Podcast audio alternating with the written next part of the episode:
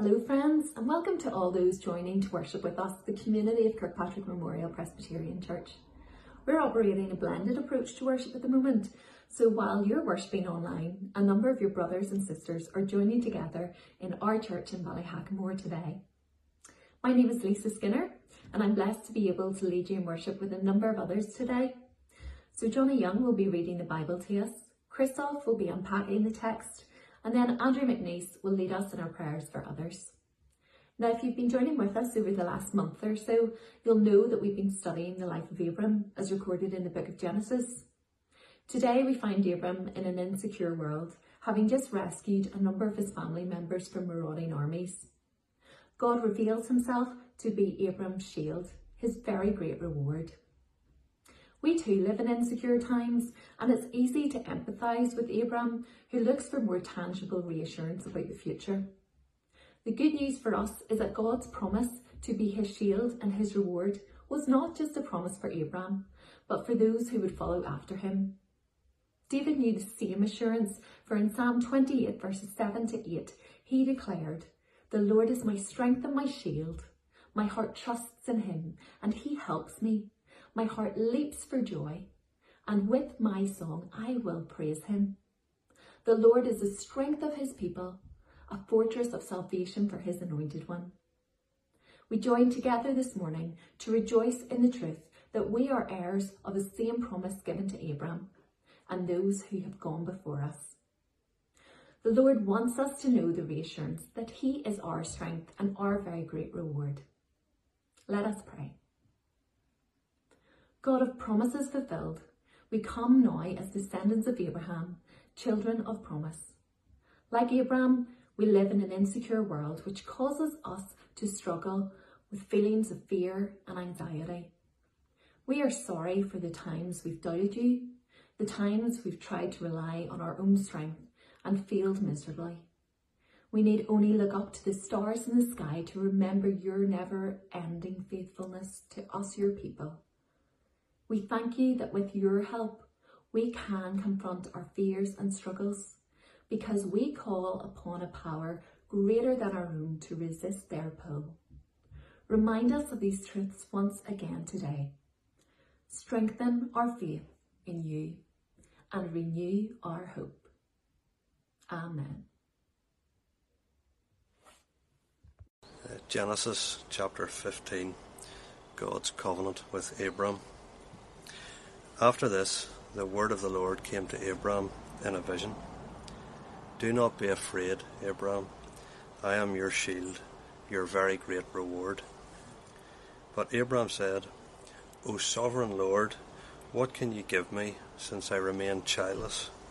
And the one who will inherit my estate is Eliezer of Damascus. And Abram said, You have given me no children, so a servant in my household will be my heir. Then the word of the Lord came to him. This man will not be your heir, but a son coming from your own body will be your heir. He took him outside and said, Look up at the heavens and count the stars, if indeed you can count them. Then he said to him, So shall your offspring be. Abram believed the Lord, and he credited to him as righteousness. He also said to him, I am the Lord who brought you out of Ur of the Chaldeans to give you this land to take possession of it. But Abram said, O sovereign Lord, how can I know that I shall gain possession of it? So the Lord said to him, Bring me a heifer, a goat, and a ram, each three years old, along with a dove and a young pigeon. Abram brought all these to him, cut them in two, and arranged the halves opposite each other. The birds, however, he did not cut in half. Then birds of prey came down on the carcasses, but Abram drove them away. As the sun was setting, Abram fell into a deep sleep, and a thick and dreadful darkness came over him. Then the Lord said to him, Know for certain that your descendants will be strangers in a country not their own and they will be enslaved and ill treated 400 years. But I will punish the nation they serve as slaves, and afterwards they will come out with great possessions. You, however, will go to your fathers in peace and be buried at a good old age. In the fourth generation, your descendants will come back here, for the sin of the Amorites has not yet reached its full measure. When the sun had set and darkness had fallen, a smoking brazier with a blazing torch appeared and passed between the pieces. On that day, the Lord made a covenant with Abram and said, To your descendants I give this land, from the river of Egypt to the great river, the Euphrates, the land of the Kenites, Kenizzites, Kadmonites, Hittites, Perizzites, Rephaites, Amorites, Canaanites, Girgashites, and Jebusites. Good morning. It's good to see you. We're really gathering momentum by now in this autumn series on the life of Abram. Uh, so far, we've seen in the first half of Genesis 12 how Abram starts well um, when God asked him to leave Ur of the Chaldeans and to go to a place where he'd show him. Um, he does just that. He obeys. He seems at that moment capable of living by faith. In the second half of chapter 12, the, the wheels fall off. Uh, we see Abram failing. He fails to trust God uh, to provide for him. He fails to trust God to protect for him. And we've seen very early in this Abram story that if Abram uh, really is to be the father of the faithful, then we're going to have to say that he's the father of the failing faithful. His faith, we've seen already, it wasn't effective because of the quality of his faith. It was effective only because of the quality of the one in whom he had placed his failing faith. After chapter 12, chapters 13 and 14 have been somewhat more encouraging. Uh, in chapter 13, uh, we see Abraham beginning to commit himself to the land of promise. He's showing signs that he can trust God to provide for him there. And then last week in chapter 14, we saw signs that Abraham's ready to trust God for protection. Uh, do you remember he showed great courage uh, when he set off to rescue his nephew Lot? So, although he's failed, we've, we've this sense that Abram is growing this father of the failing faithful showing signs of growth. And I think that's an encouragement to us. Maybe even with all our failings, that we could hope to be growing too. Today in chapter 15, we're going to see Abram coming, uh, or sorry, God coming to Abraham in great grace. We're going to notice three things. First of all, God's timely comfort, God's gracious covenant, and then lastly, Abram's response. So, firstly, that timely comfort. If you look there in the opening verse of the chapter, isn't it lovely that the word of the Lord came to Abram? Do you ever experience that? Do you ever know when God is talking to you? I hope you do. This is what God wants for us. He wants a, a personal relationship with each one of us a conversational one where he speaks to us and we in turn speak to him. God's message to Abram would be comforting, I think, in any circumstances, but notice how very, very appropriate this message is. After all that's happened to Abram with Lot and the battles, the Lord says to him, Do not be afraid, Abram. I am your shield. I can protect you. And now that Abram's given up the best of the fertile Jordan Valley to his nephew Lot, look what the Lord says. He says, Do not be afraid, Abram. I am your very great reward. I can provide for you. These things you feared, Abram, about uh, protection and provision, don't worry about them anymore. I've got them and I've got you. Isn't that just wonderful? So that's God's timely comfort. Let's notice God's gracious covenant. God makes a covenant here uh, with Abram in the context of a couple more doubts. First of all, Abram doubts God's promise about a family. In verses 2 and 3, he reminds God that he has no children. All God's promises about being the father of a nation uh, and the nation that's going to bless the world, they're not quite ringing true. Abram doesn't have any children. So, in the absence of a son, he's making plans to pass on his estate to a member of his household. In verse 4, God reassures Abram of his original promises. He says, A son coming from your own body will be your heir. Look to the heavens, count the stars, if indeed you can count them. So shall your offspring be. God made a promise to Abram that he was going to give him a family and he's going to keep that promise. Abram's second doubt is around the land. In verse 7, God's reminded him, I am the Lord who brought you out of Ur of the Chaldeans to give you this land to take possession of it. But Abram doubts that promise. O sovereign Lord, how can I know that I will gain possession of it? Abram's questioning both the promise of the people and the promise of a land. But please don't take his questioning uh, as a sign of a lack of faith. Quite the opposite. Abram's asking God about these promises because he takes God seriously, because he really expects God to do something. He's growing as a man of faith and he's learning to hold God to his word. We can see that God is pleased by Abram's questioning, by his gracious response. He, he acts with great power and great drama. He gives Abram assurances he'll never forget. The remainder of chapter 15 is one of the very significant passages in the whole Bible because God makes a covenant here, or a promise, that's going to be the basis of all of his future dealings with his people. In verses 9 and 10, we're told about the covenant ceremony.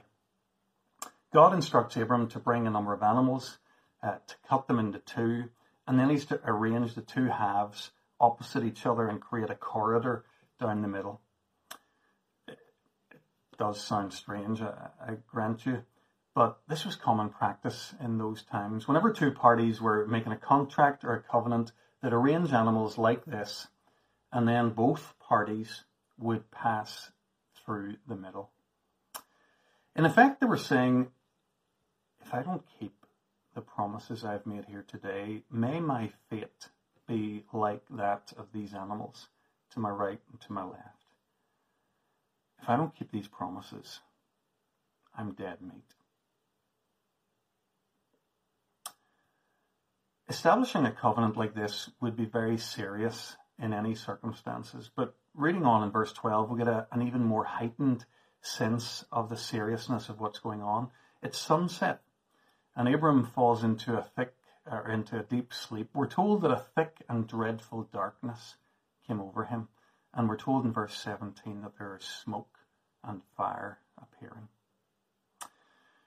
This isn't the last time that darkness will fall as God establishes covenant with his people. There will be a similar darkness smoke and fire present a few hundred years later when God makes his next great covenant, this time with the whole nation of Israel and on Mount Sinai. When God inaugurated his final great new covenant as Jesus hung on the cross, darkness falls on the land, an earthquake shakes Jerusalem. Folks, the intensity of these encounters should never be lost on us. Whenever God, in all his power and his burning holiness, comes close to weak, sinful human beings, this is always a highly charged moment. It's a dangerous thing to meet with the living God. The Bible tells us that nobody can look on the face of God and live. Without his grace, any meeting like this would result in instant death. This is no trivial thing. Abram's meeting with God in darkness, smoke, and fire. In this meeting with Abram, God shows himself to be a God of grace. God has taken the initiative, he's committed himself to his people, and he says that he's going to be their God. Notice, by the way, that Abram doesn't walk through the corridor during the covenant ceremony, only God does. We're told in verse 17 that a blazing, a smoking brazier uh, with a blazing torch appeared and passed between the pieces. That brazier and torch, they signify the presence of God. It's only God walking the corridor of commitment. God alone is saying, if I don't keep the promise I've made here today, may my fate be the same as these animals to my left and my right. Folks, history shows that God proved faithful to his side of the covenant. It's we who failed to be faithful. And it's we who therefore face the covenant penalty. But we're talking today about the grace of God. Guess what he does in his grace? He pays the price of our covenant breaking. He gives his own son, Jesus, to be torn to pieces in our place.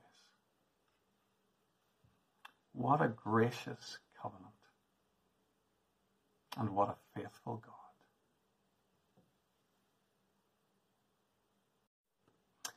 We've thought about God's timely comfort and we've thought about his gracious covenant. Let's think in closing about Abram's response. Look at verse 6. Abram believed God and it was credited to him as righteousness. This is a key verse in the whole of the Bible.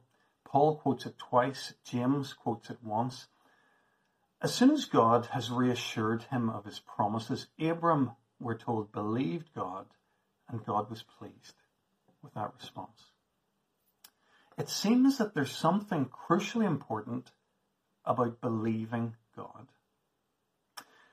Of course, we wouldn't have to come all the way back here to Genesis 15 to discover that. Uh, we'd only need to go to the most famous Bible verse of all, John 3:16. God so loved the world that he gave his one and only son that whoever believes in him shall not perish but have eternal life. It's a verse about believing. What does it mean? Specifically, what does it mean to believe in Jesus Christ?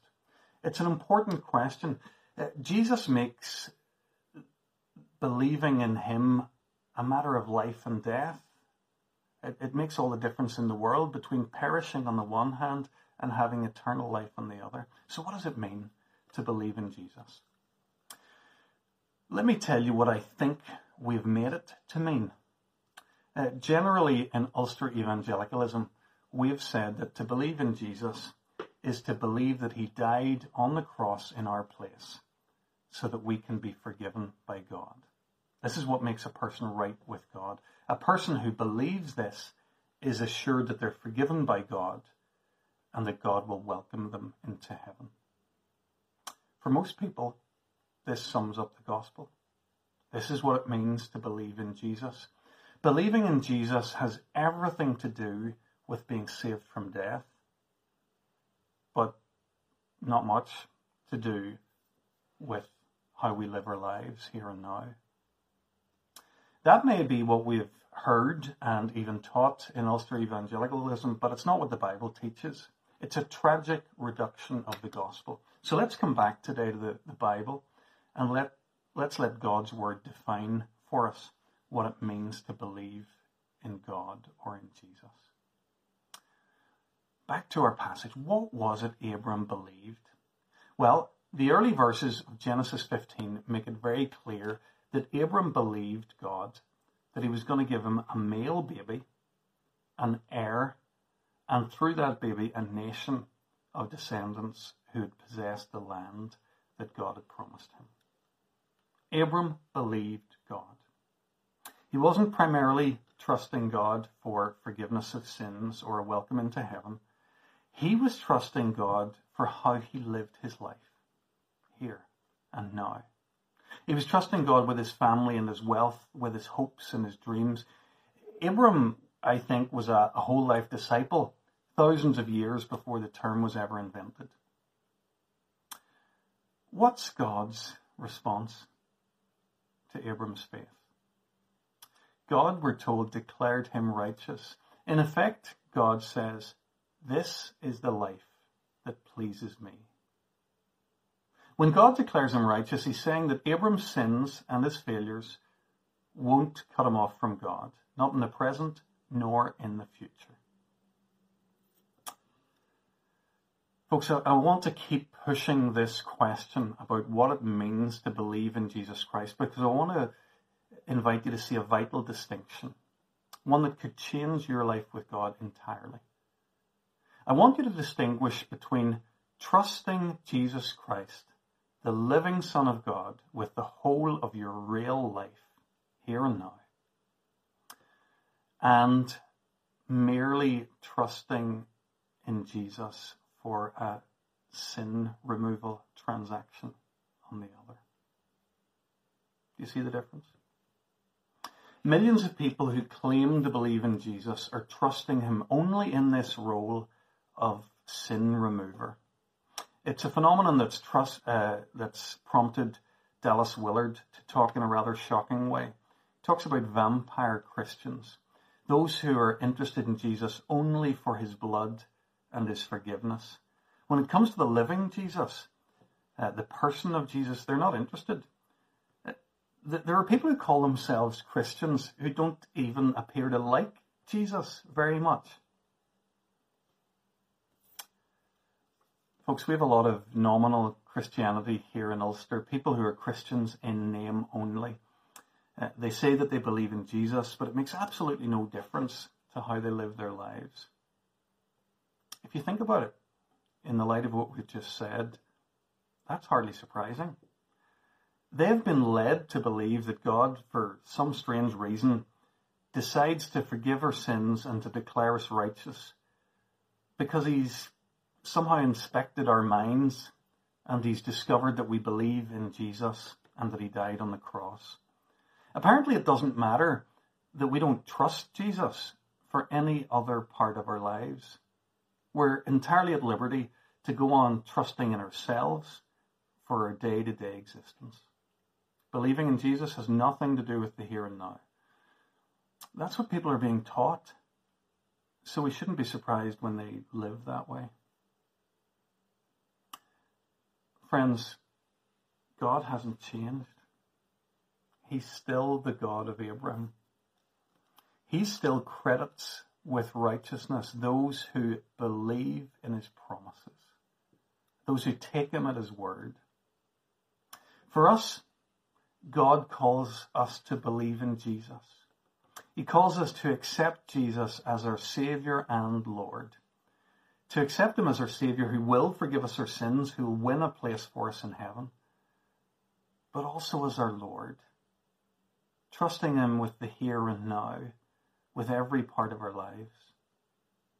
It's when we do that that God credits us with righteousness.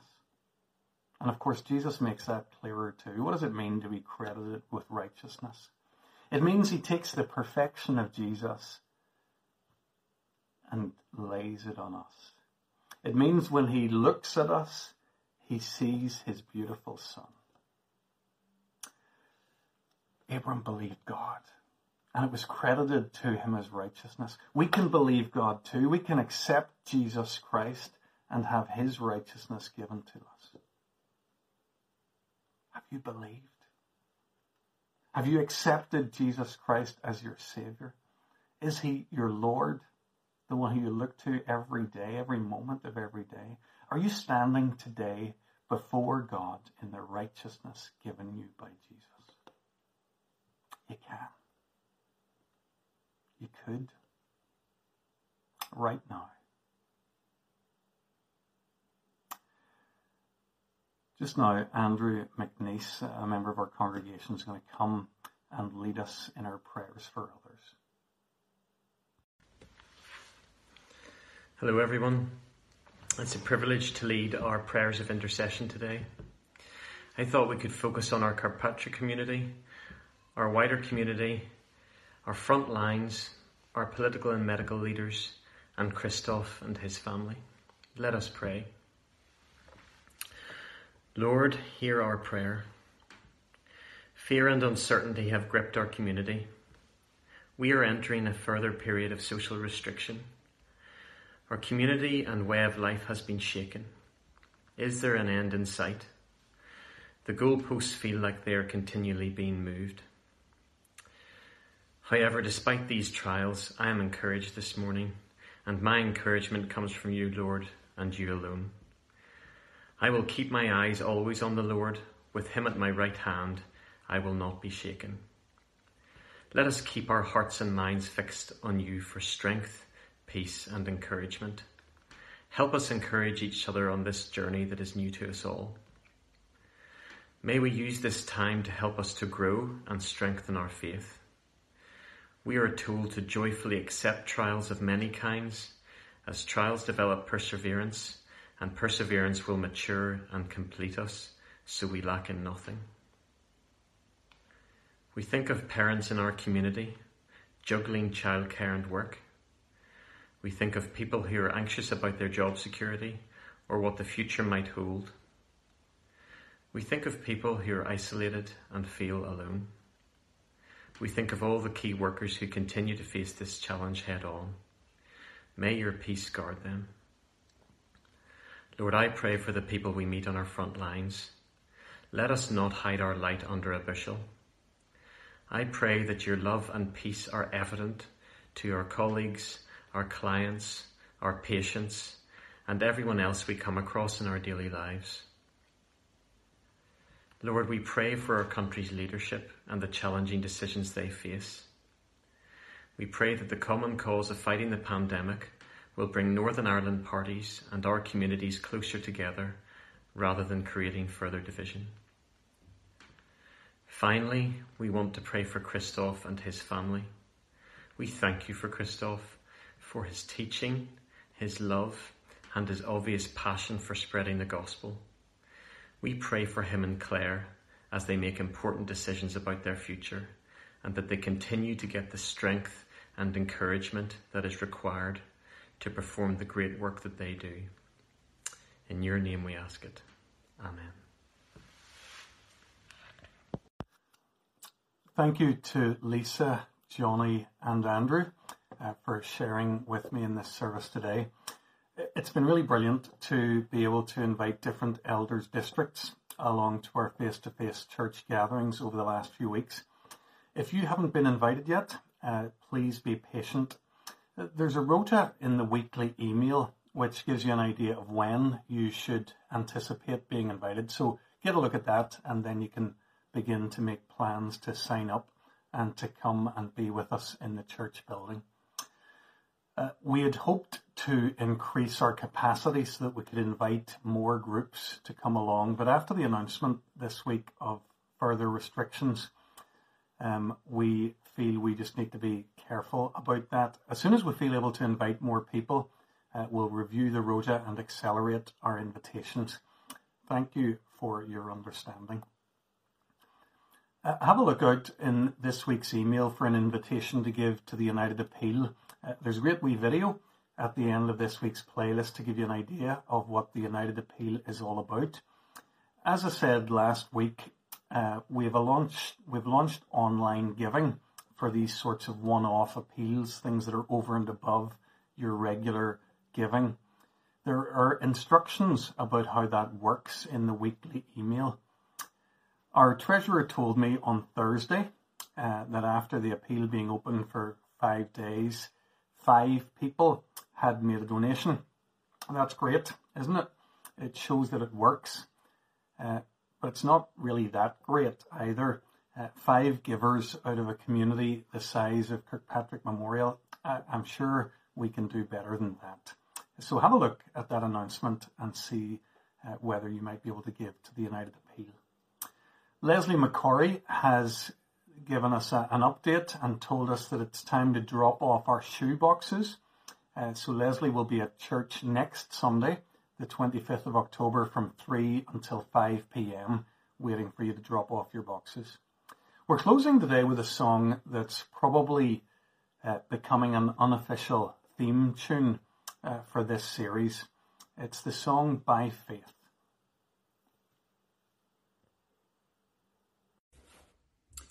As we draw our service of worship to a close now, I pray that the words of our last hymn would be an anthem for you as you go into the week ahead, as you too inhabit an insecure world. May you stand firmly on the promises of God. Fix your eyes on Him, your very great reward.